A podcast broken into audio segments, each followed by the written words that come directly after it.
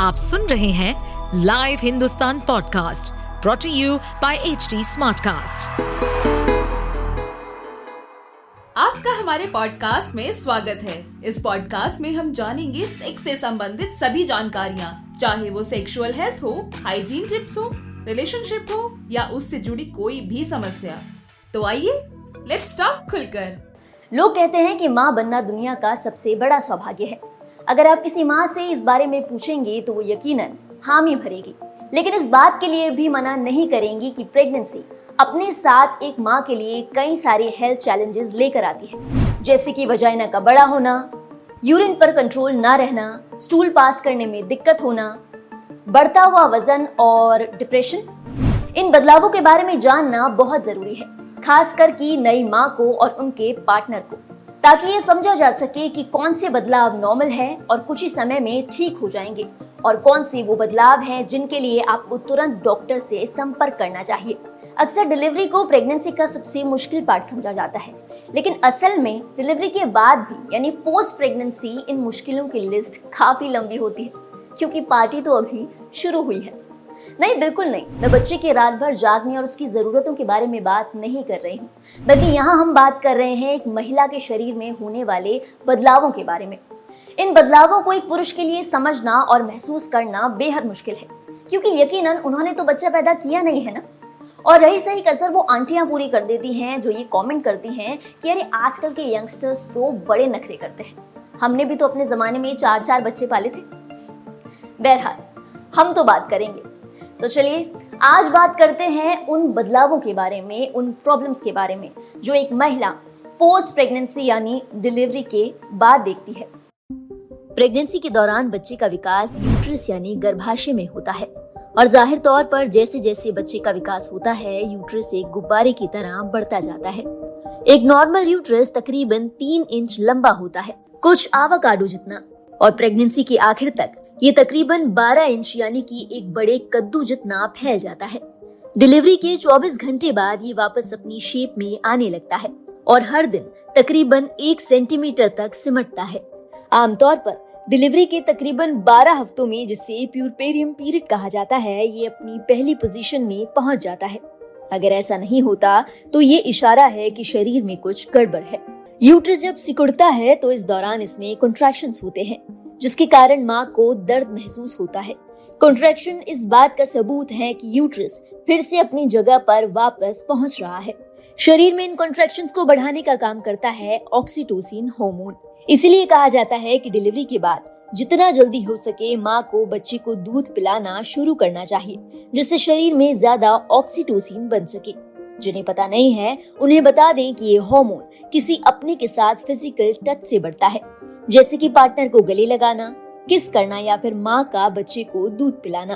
Breast feeding के बाद contractions और दर्द दोनों बढ़ जाते हैं।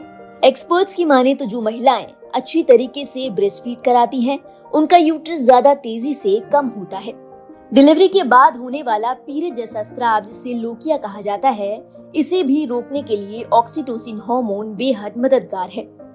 ये तेजी से खून के थक्के जमाने में मदद करता है।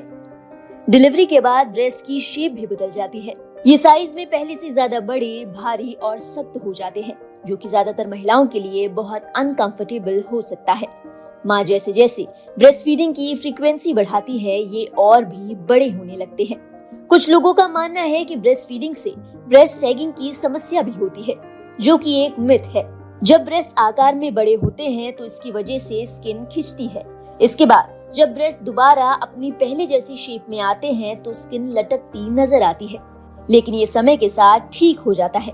ब्रेस्ट सैगिंग की मुख्य वजह ब्रेस्ट फीडिंग नहीं बल्कि उम्र के साथ कम होती स्किन की इलास्टिसिटी है।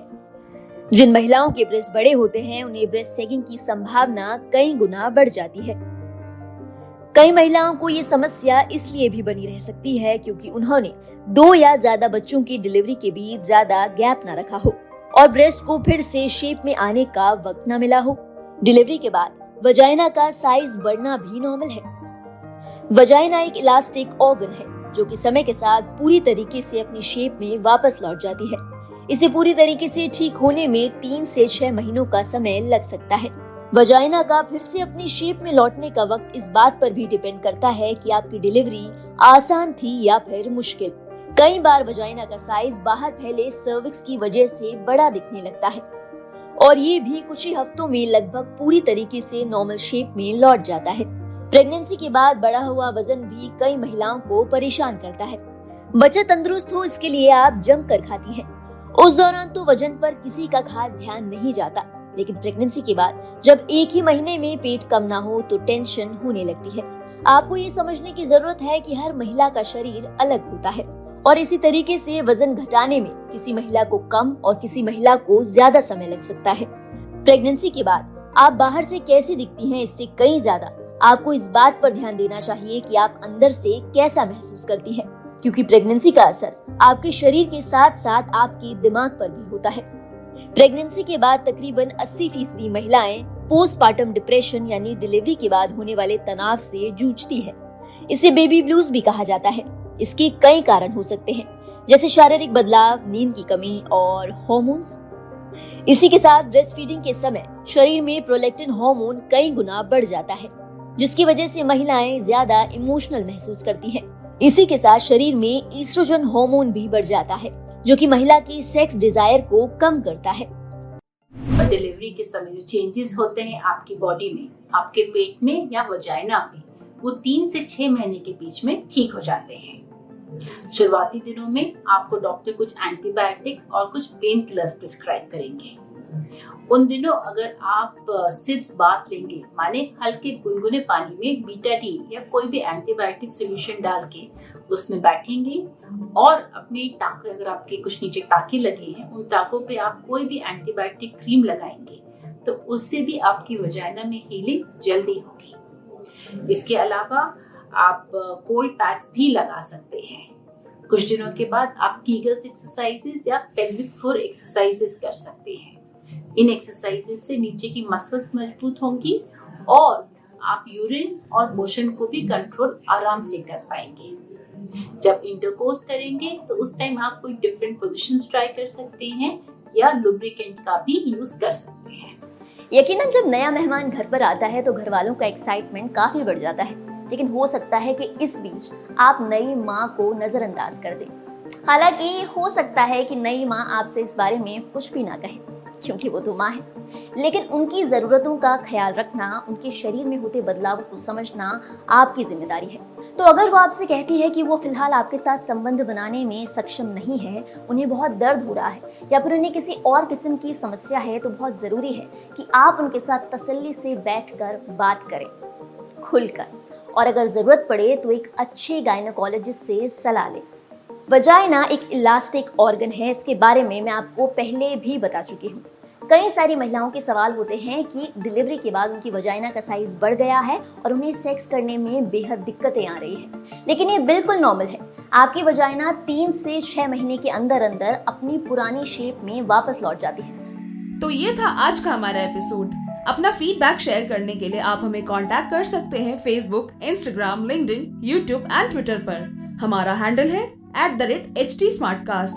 साथ ही ऐसे और पॉडकास्ट सुनने के लिए आप लॉग इन करें W W W dot H T Smartcast dot com पर। इस पॉडकास्ट पर अपडेटेड रहने के लिए हमें फॉलो करें एट एच टी स्मार्टकास्ट।